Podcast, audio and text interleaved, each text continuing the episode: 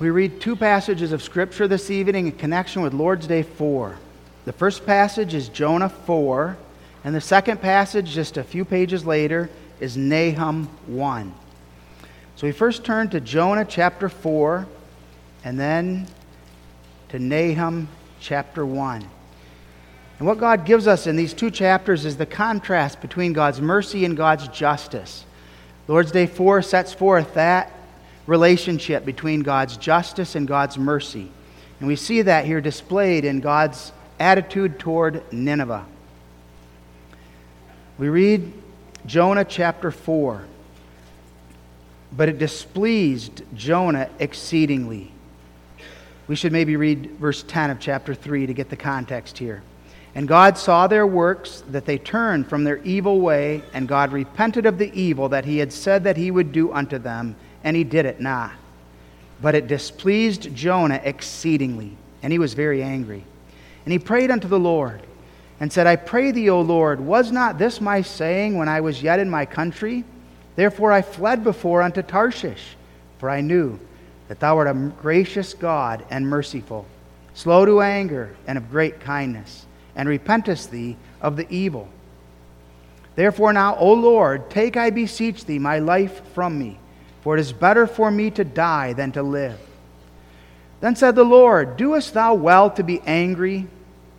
So Jonah went out of the city and sat on the east side of the city, and there made him a booth and sat under it in the shadow till he might see what would become of the city.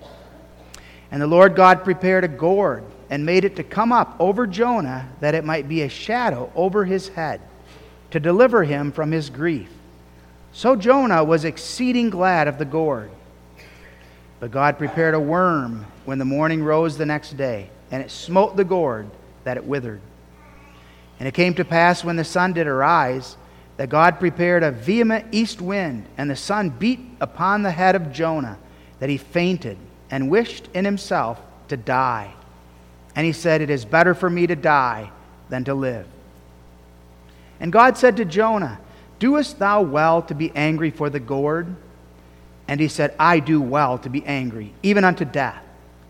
Then said the Lord, Thou hast had pity on the gourd, for the which thou hast not labored neither made it grow, which came up in a night and perished in a night. And should not I spare Nineveh, that great city, wherein are more than six score thousand persons that cannot discern between their right hand and their left hand, and also much cattle? So we have there an expression of God's mercy and compassion toward the Ninevites. Now we turn to Nineveh, to Nahum chapter 1. And we read chapter 1 of Nahum. The burden of Nineveh. This is written about 120 years later after Jonah. The book of the vision of Nahum the Elkoshite. God is jealous, and the Lord revengeth. The Lord revengeth and is furious. The Lord will take vengeance on his adversaries, and he reserveth wrath for his enemies. The Lord is slow to anger and great in power, and will not at all acquit the wicked. The Lord hath his way in the whirlwind and in the storm, and the clouds are the dust of his feet. He rebuketh the sea and maketh it dry, and drieth up all the rivers. Bashan languisheth, and Carmel, and the flower of Lebanon languisheth. The mountains quake at him, and the hills melt, and the earth is burned at his presence. Yea, the world and all that dwell therein. Who can stand before his indignation? And who can abide in the fierceness of his anger? His fury is poured out like fire, and the rocks are thrown down by him. The Lord is good, a stronghold in the day of trouble, and he knoweth them that trust in him. But with an overrunning flood he will make an utter end of the place thereof and darkness shall pursue his enemies. What do ye imagine against the Lord? He will make an utter end. Affliction shall not rise up the second time. For while they be folden together as thorns, and while they are drunken as drunkards, they shall be devoured as stubble, fully dry. There is one come out of thee, that imagineth evil against the Lord, a wicked counselor. Thus saith the Lord, though they be quiet, and likewise many, yet thus shall they be cut down when he shall pass through. Though I have afflicted thee, I will afflict, afflict thee no more. For now will I break his yoke from off thee, and will burst thy bonds in sunder. And the Lord hath given a commandment concerning thee, that no more of thy name be sown. Out of the house of thy gods will I cut off the graven image and the molten image. I will make thy grave, for thou art vile. Behold upon the mountains the feet of him that bringeth good tidings, that publisheth peace. O Judah, keep the solemn feast, perform thy vows, for the wicked shall no more pass through thee. He is utterly cut off. We read God's word that far. May God bless his word to our hearts. In connection with those passages and many others to which we'll make reference, we have the teaching of Lord's Day 4, found on page 4 in the back of our Psalters.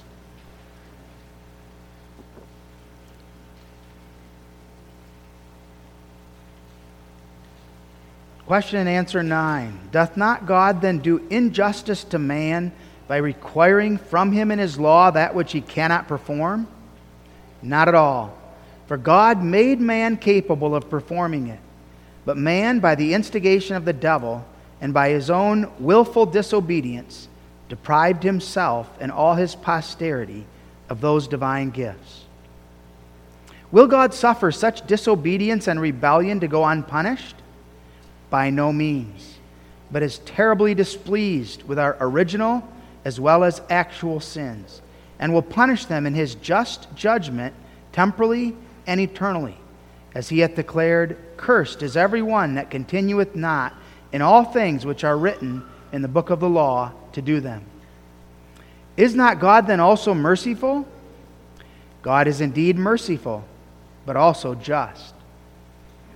Therefore, his justice requires that sin which is committed against the most high majesty of God be also punished with a stream, that is, with everlasting punishment of body and soul. Beloved in our Lord Jesus Christ, the question that we face in this Lord's Day, continuing from the previous, is this Is there any escape for sinners? The book of Nahum addresses Nineveh and would say no. God is furious. He's filled with anger. He will not acquit the wicked. Verses 2 and 3. The book of Jonah, also addressed to Nineveh some 120 years previous, teaches God is merciful, God is willing to forgive. How do we understand that seeming contrast? The Bible always presents God's justice and God's mercy alongside one another and teaches that God's mercy is always revealed in the way of his justice being satisfied. God would show mercy upon Nineveh. Because God knew that He had His children there. And there were some who were covered with the blood of Jesus who hadn't even yet come. But God at the same time expresses His wrath and His anger toward all those who are His enemies.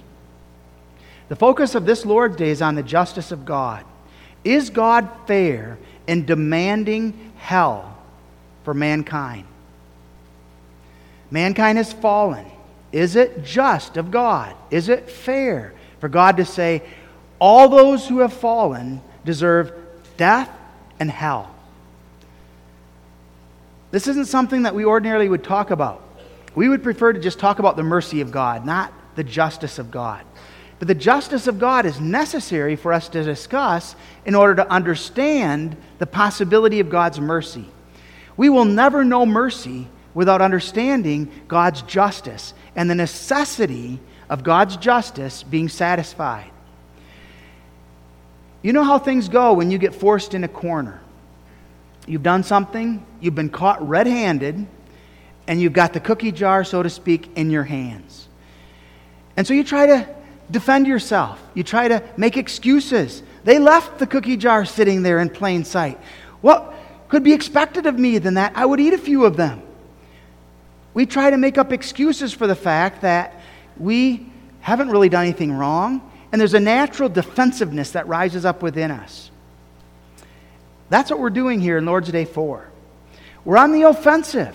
God has caught us, He's exposed our sin, He's revealed the fact that we're sinners and there's no way of escape. And we're trying now to say, no, but, but it's not fair of God to punish me for something that I couldn't help. I was a sinner. I couldn't do anything but sin. We're saying, but God is the one who's to blame for my disobedience and my rebellion. And then we try to deny maybe the fact that he really will punish me. We say, but God, he's a God of mercy. He's a God of love. He's not really going to punish me. He won't really come down that hard on me. Beloved, the grace of God directs us to see the truth concerning ourselves and the truth concerning God. God is just in requiring of the sinner satisfaction. And the only way of escape is through the wonder of the cross, through the blood of Jesus Christ. By nature, we're not sorry for our sins. We seek to find a way that we can retain our sin and still be saved. That's what we want to do. I want to continue in my sin, but I still want to know and be assured of salvation. There's by nature no humility, no sorrow for sin. We become hardened in sin. We hate and we dread the punishment of sin. And we like to think that maybe God will change his demand, that God won't maintain that law so harshly, that God will relax his judgment a bit and he'll have mercy on me. This Lord's Day focuses on the necessity of God's justice being satisfied in order that there be mercy. Here in Jonah and Nahum, we see God's justice and God's mercy. And we see the wonder of the gospel as God works repentance and faith in the hearts of some in Jesus Christ. God didn't have to save Nineveh when Jonah came preaching, but God, in His love and in His mercy, had determined that there was a people there through whom Jesus Christ would be glorified in bringing them to repentance. True conviction of sin brings us before the judgment seat of God with a deep sense of humiliation. We're humbled. We know that we deserve everlasting death.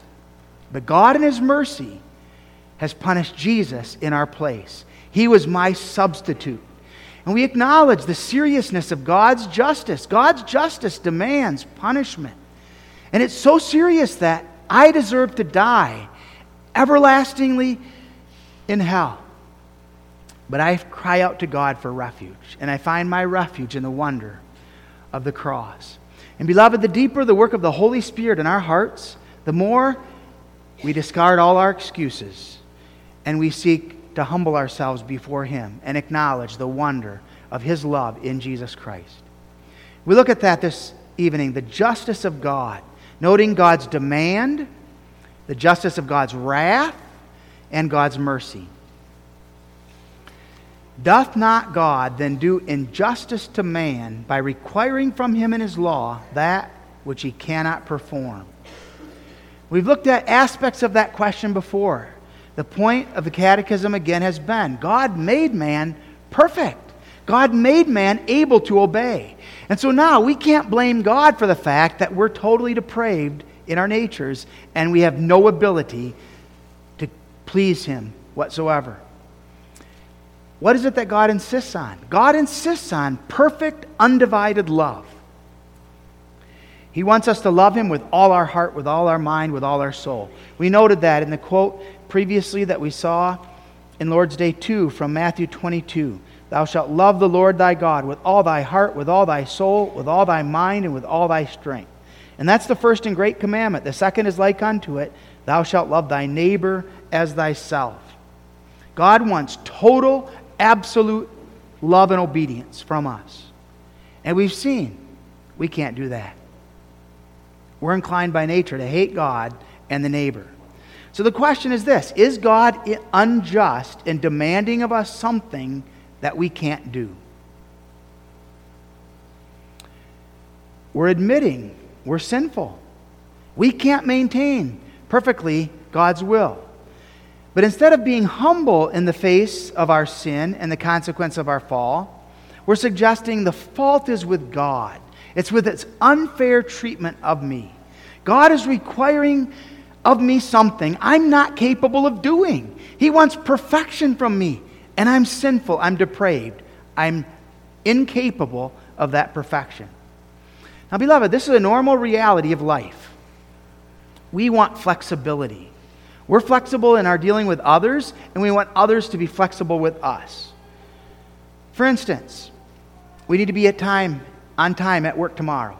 But if something happens to us that we land in the hospital and we have then something serious taking place, we have the assurance that our boss is going to understand. He's not going to take issue with the fact that we aren't at work on time because we're in the hospital and we experience some serious health issue. We understand that kind of flexibility. We take into account the circumstances of life and the fact that in different circumstances, demands are going to change. Expectations may differ given the various circumstances that take place. And our life involves that constantly. Constantly in life, there's changing demands, changing circumstances, and it requires of us, so to speak, to roll with the punches and to be flexible at times with one another. Here's the question now Could that be true of God also?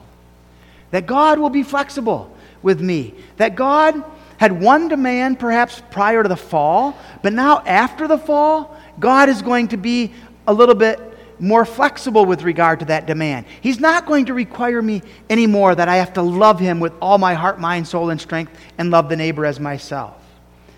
Ought not God change His demand due to the fact of what's taken place? Is not God unjust if He's not going to be flexible toward me? Those are the thoughts that are coming out here, and the thoughts that reflect our own minds. To attribute or to expect such flexibility from God is an attack on God. It's an attack on who God is. The scripture directs us to the beginning, to paradise, and shows us your sin, my sin, is not God's fault. God made us good. Man, by the instigation of the devil, fell into sin. And therefore, our sin is our fault. Adam represented us, and we sinned in Adam. Now we understand the validity of this answer. We can maybe change it a bit. You students say, face a test tomorrow. But you took terrible notes. You can't even read the notes that you took. You were too busy yesterday. You didn't even spend any time studying. So now, tomorrow, you come to school and you receive that test and you don't know the answers. Whose fault is it? Is it the teacher's fault? Or is it your fault? You know the answer. It's your fault. You should have taken better notes. You should have paid better attention. You should have spent some time preparing yourself. For you to rise up in school tomorrow and to say to the teacher, I'm not going to do good on this test, but it's your fault because my notes are really bad and because I didn't have time to prepare or study would be unjust. The teacher is not expected to water down the test because of our limitations and because of our sins. We deliberately refused to learn, we refused to be faithful, and now we have to suffer the consequences of that refusal. It's difficult in situations like that for a teacher to stand his or her ground. It's difficult for a teacher to refuse to be flexible and to say, No, this is what's required of you. Flexibility is attractive. We don't like people who are inflexible who are rigid. We want them to bend, we want them to give in. And again, we want a God who would do the same. And the idea of God being flexible then is deeply ingrained, not only in our natures, but in contemporary Christianity. We want a God of our own imagination. We want a God who understands and takes into account all of the difficulties of the circumstances of our life. We want a God who changes his demands with regard to us given the various circumstances in which we find ourselves. A God who understands that I'm not going to discipline my children consistently in every situation because I don't have time and I don't feel like it sometimes. A God who can understand the pressure I have at work, who understands and won't mind then if I use Sunday to catch up on sleep and other things that I've not been able to do because of the demands of work through the week. We want a God who's tolerant of my sin, tolerant of my weakness, especially when things get really difficult in my life. Beloved, that attempt to try to make God flexible, again, is a denial of God's justice and a denial of God. God is God, and God will not lower his expectation to meet our standards and our low bar. God maintains his high bar. Love me. Love me with all your heart, mind, soul, and strength. And love the neighbor as thyself. And God's unchanging demand is that which require, is required by his, for his glory. God is God. And God demands that he must be maintained and his will must be pursued. Our expectation for this kind of flexibility is nothing less than a denial of God's being. God did not change his demands. God is an unchangeable God. And God demands that he remains the same from the beginning throughout the end of time. And God's demands don't change as we get older, they don't change through the course of our lives, they remain the same. Now, that doesn't mean that God is indifferent toward his people, God is a God of love. But God made man perfect, God demands obedience, and man is guilty, and man is responsibility. And responsible. And for us to demand also of parents, of those in authority, flexibility in circumstances where we are guilty is unjust. We have to take ownership of our sin, our rebellion. God's unchanging justice is good. That's the teaching of the book of Nahum. God is God, and Jehovah God demands punishment for sin. And God now sends Nahum to speak to the Ninevites and to not pull any punches, to lay out clearly God's justice and God's wrath. Now, again, this doesn't mean that God's indifferent toward his people. God's a God of love and faithfulness toward his own, even as a father pities his children. God's faithfulness to his own justice is the ground and certainty of our salvation. Rather than making an idol of God, we confess God is just in his demand. And God is just in his wrath towards sinners. God's judgment toward the rebellious sinner is that that sinner is worthy of death and hell. One sin makes us worthy of death and hell. And again, that's humbling. We stand before the justice and the demand of God. Love me. Love me with all your heart, mind, soul, and strength. And we acknowledge I've not done that. And because I've not done that, I'm now guilty and I stand condemned before the tribunal of God. The Catechism, reflecting again the teaching of Scripture, makes clear God's judgment is the same in time as in eternity. God doesn't change. There's no room for a distinction to say, well, God expects one thing in time, but then with regard to eternity, God has a different demand. God does not assume, for instance, a favor of love, compassion, pity on all men while they're alive, and then as soon as they die, sends them to hell. That would be a two faced God. That would be a God who is not demonstrating the fact that He is the same from everlasting to everlasting. He's unchangeable. His wrath is a present reality that continues to all eternity with regard to those who are unrepentant sinners. His just judgment is being executed constantly. Now, that's horrible to think about. Apart from Jesus Christ and the wonder of salvation in Him, one is under the wrath of God all his or her life. And that just judgment is evident in the prosperity of the wicked. We can stumble in that.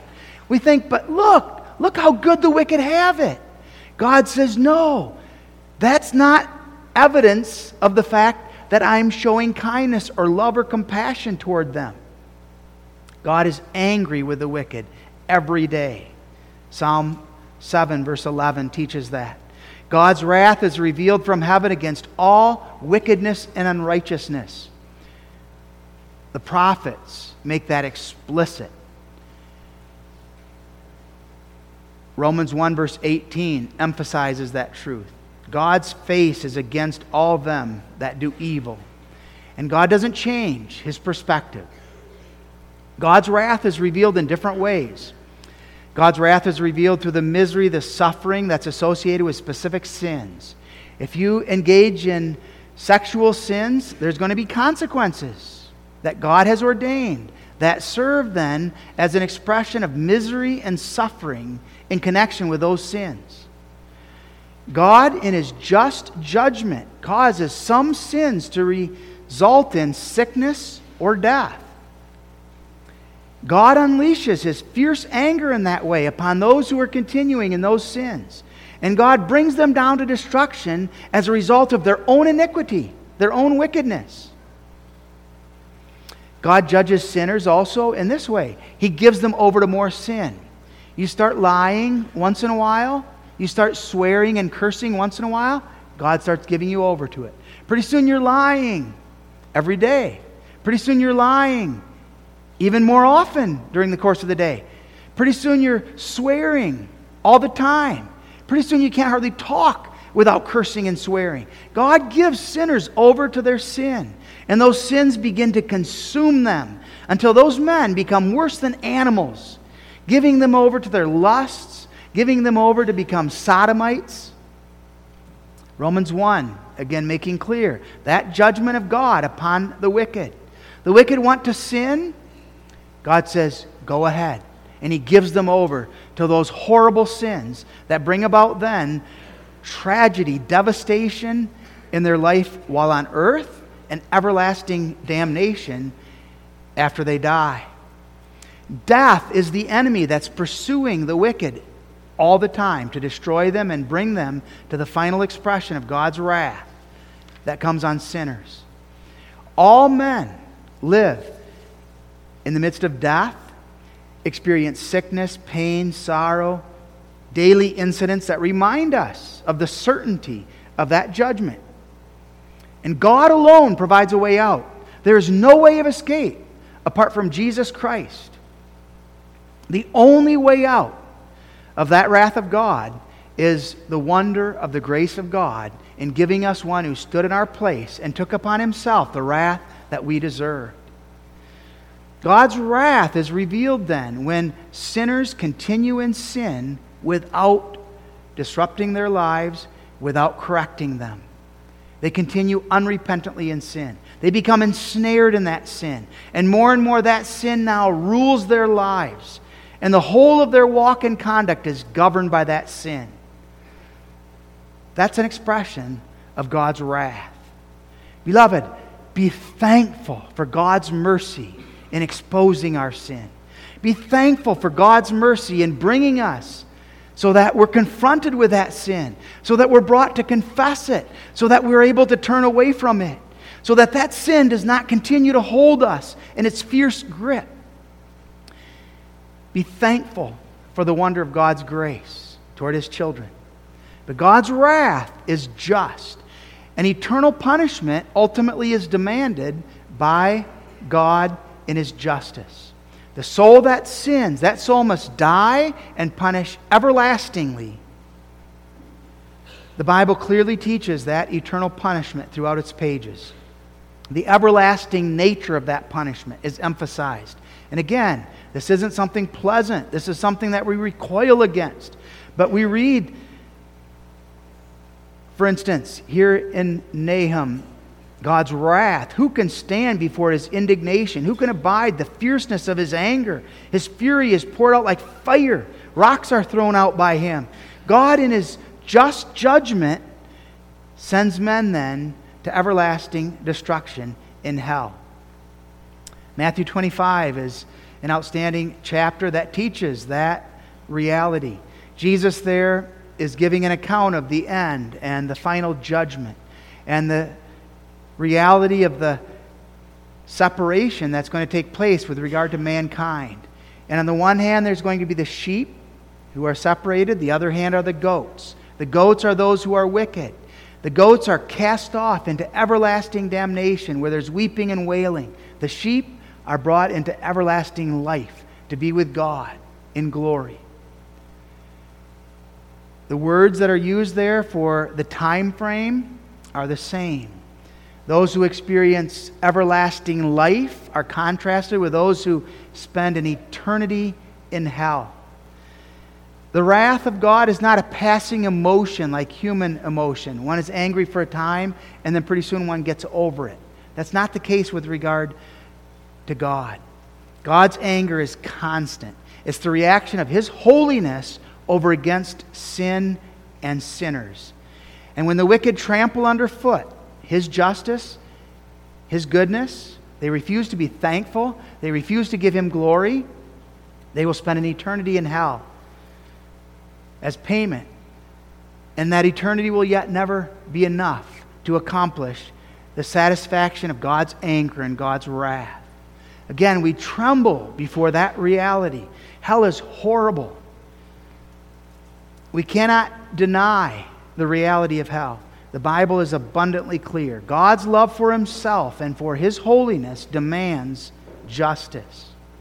And that wrath of God then is realized in a curse. That curse is contrasted with a blessing.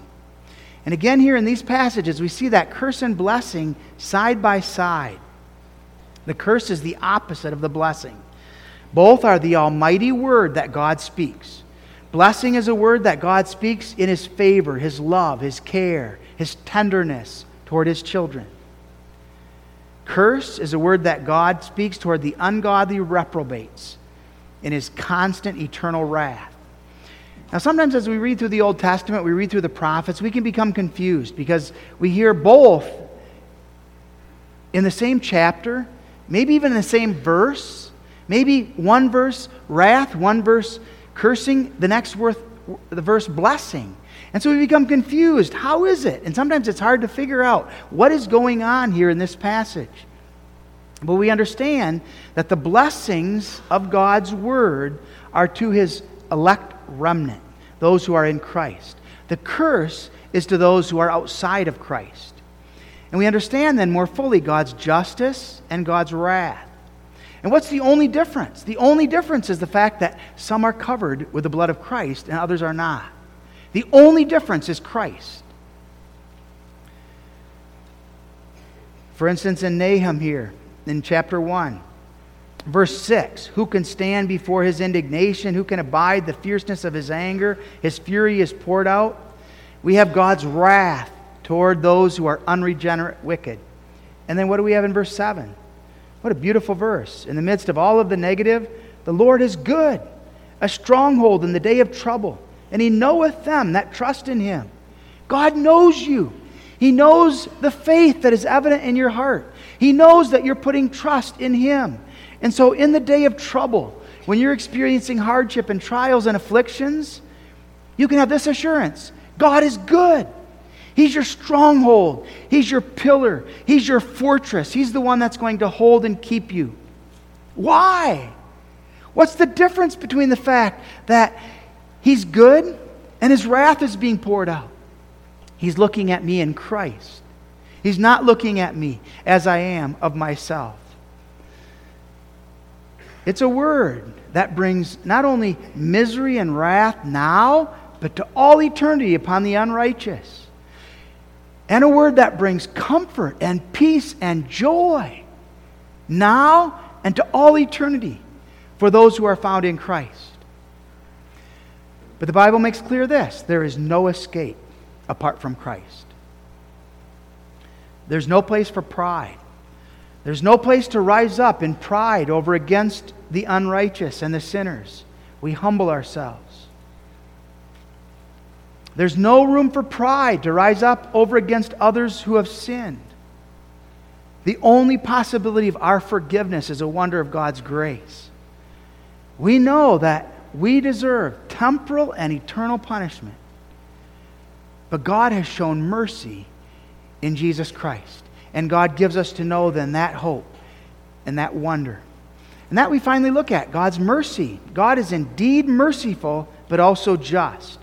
Jonah acknowledged that mercy in a number of places in Jonah chapter 4. In verse 2, we read, He prayed unto the Lord and said, I pray thee, O Lord, was not this my saying when I was yet in my country? Therefore I pled before unto Tarshish. For I knew that thou art a gracious God and merciful, slow to anger and of great kindness, and repentest thee of the evil. You children remember the story. God tells Jonah to go to Nineveh. Jonah does not want to go to Nineveh. Jonah does not want to go to those who are outside of the realm of God's people. And Jonah has a number of, we would say, bad attitudes. Jonah does not want to see sinners being brought to repentance, especially not if they're Ninevites. Nineveh was an enemy of Israel, it was the capital of Assyria. And the Israelites hated Assyria. Jonah now is commanded by God to go to Nineveh. He tries not to. You remember, God intervenes.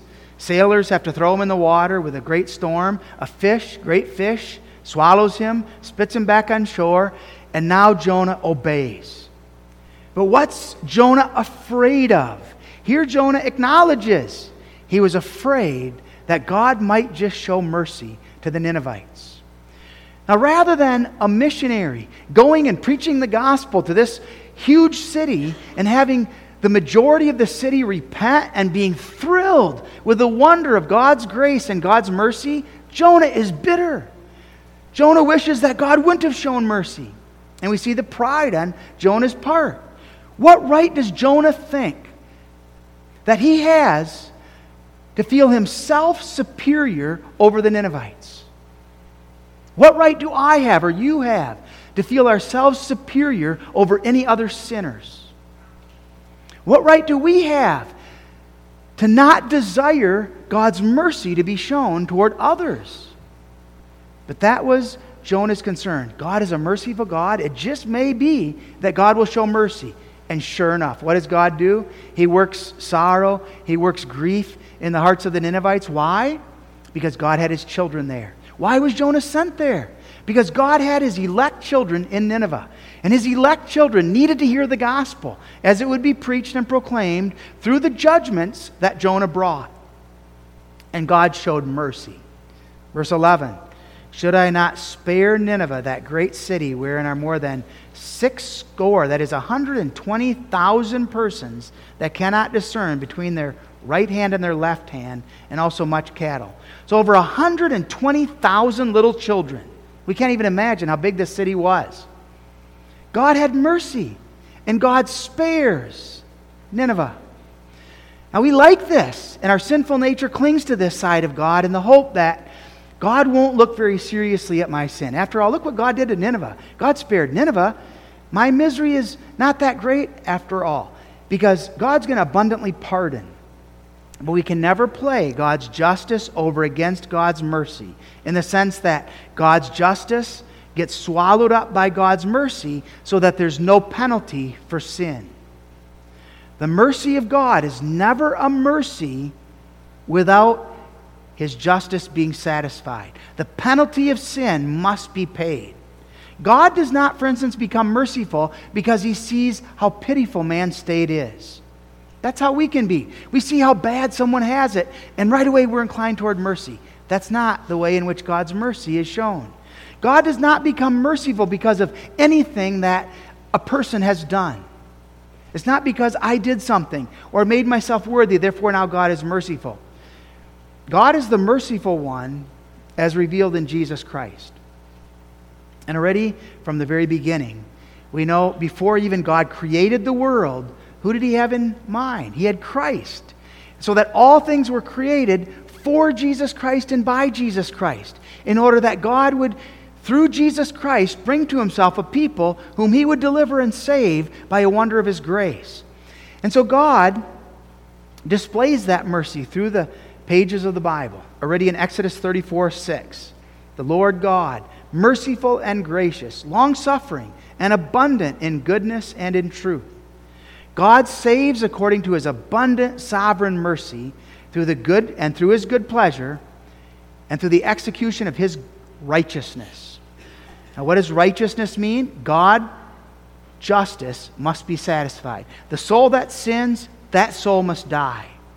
And God declared his justice would be satisfied only then with Jesus standing in the place of those whom he represented and taking on himself the punishment that they deserved. And God declared that that justice was realized when Jesus was raised from the dead. Jesus was raised for our justification, according to Romans 4, verse 25. God's mercy runs its course then only in the way of God's justice being satisfied. This is why the Bible teaches that Zion is redeemed through judgment. The church is saved only in the way of judgment. And what judgment is that? It's the judgment of God that comes upon his own beloved Son in order that his Son might bear the wrath that we deserve. Why is it again that God showed mercy, compassion to the Ninevites? Because God had his elect children in Nineveh. In Nineveh were those whom God had chosen from all eternity and on whom he had set his love. And God chose to punish his own son with the sins that his elect people had committed.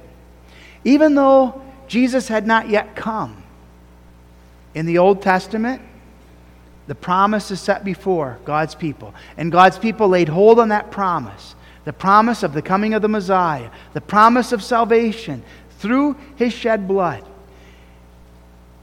And God saves his children.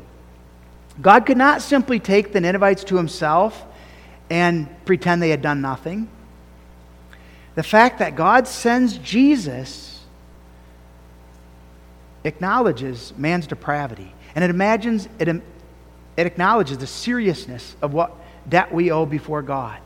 The only way God could accomplish that justification is the death of his own son, his own beloved son, one who is very God and very man, who would take upon himself that burden of wrath that we deserved. The book of Nahum places God's justice and God's mercy side by side. In many passages and verses here, we have the expression of God's justice. God is jealous. The Lord revengeth. Verse 2. The Lord revengeth and is furious. The Lord will take vengeance on his adversaries. He reserveth wrath for his enemies. Who can stand before his indignation? Who can abide the fierceness of his anger? His fury is poured out like fire. The rocks are thrown down by him. God's justice. And then, as we noted, God's mercy. Verse 7 The Lord is good, a stronghold in the day of trouble. He knoweth them that trust in him.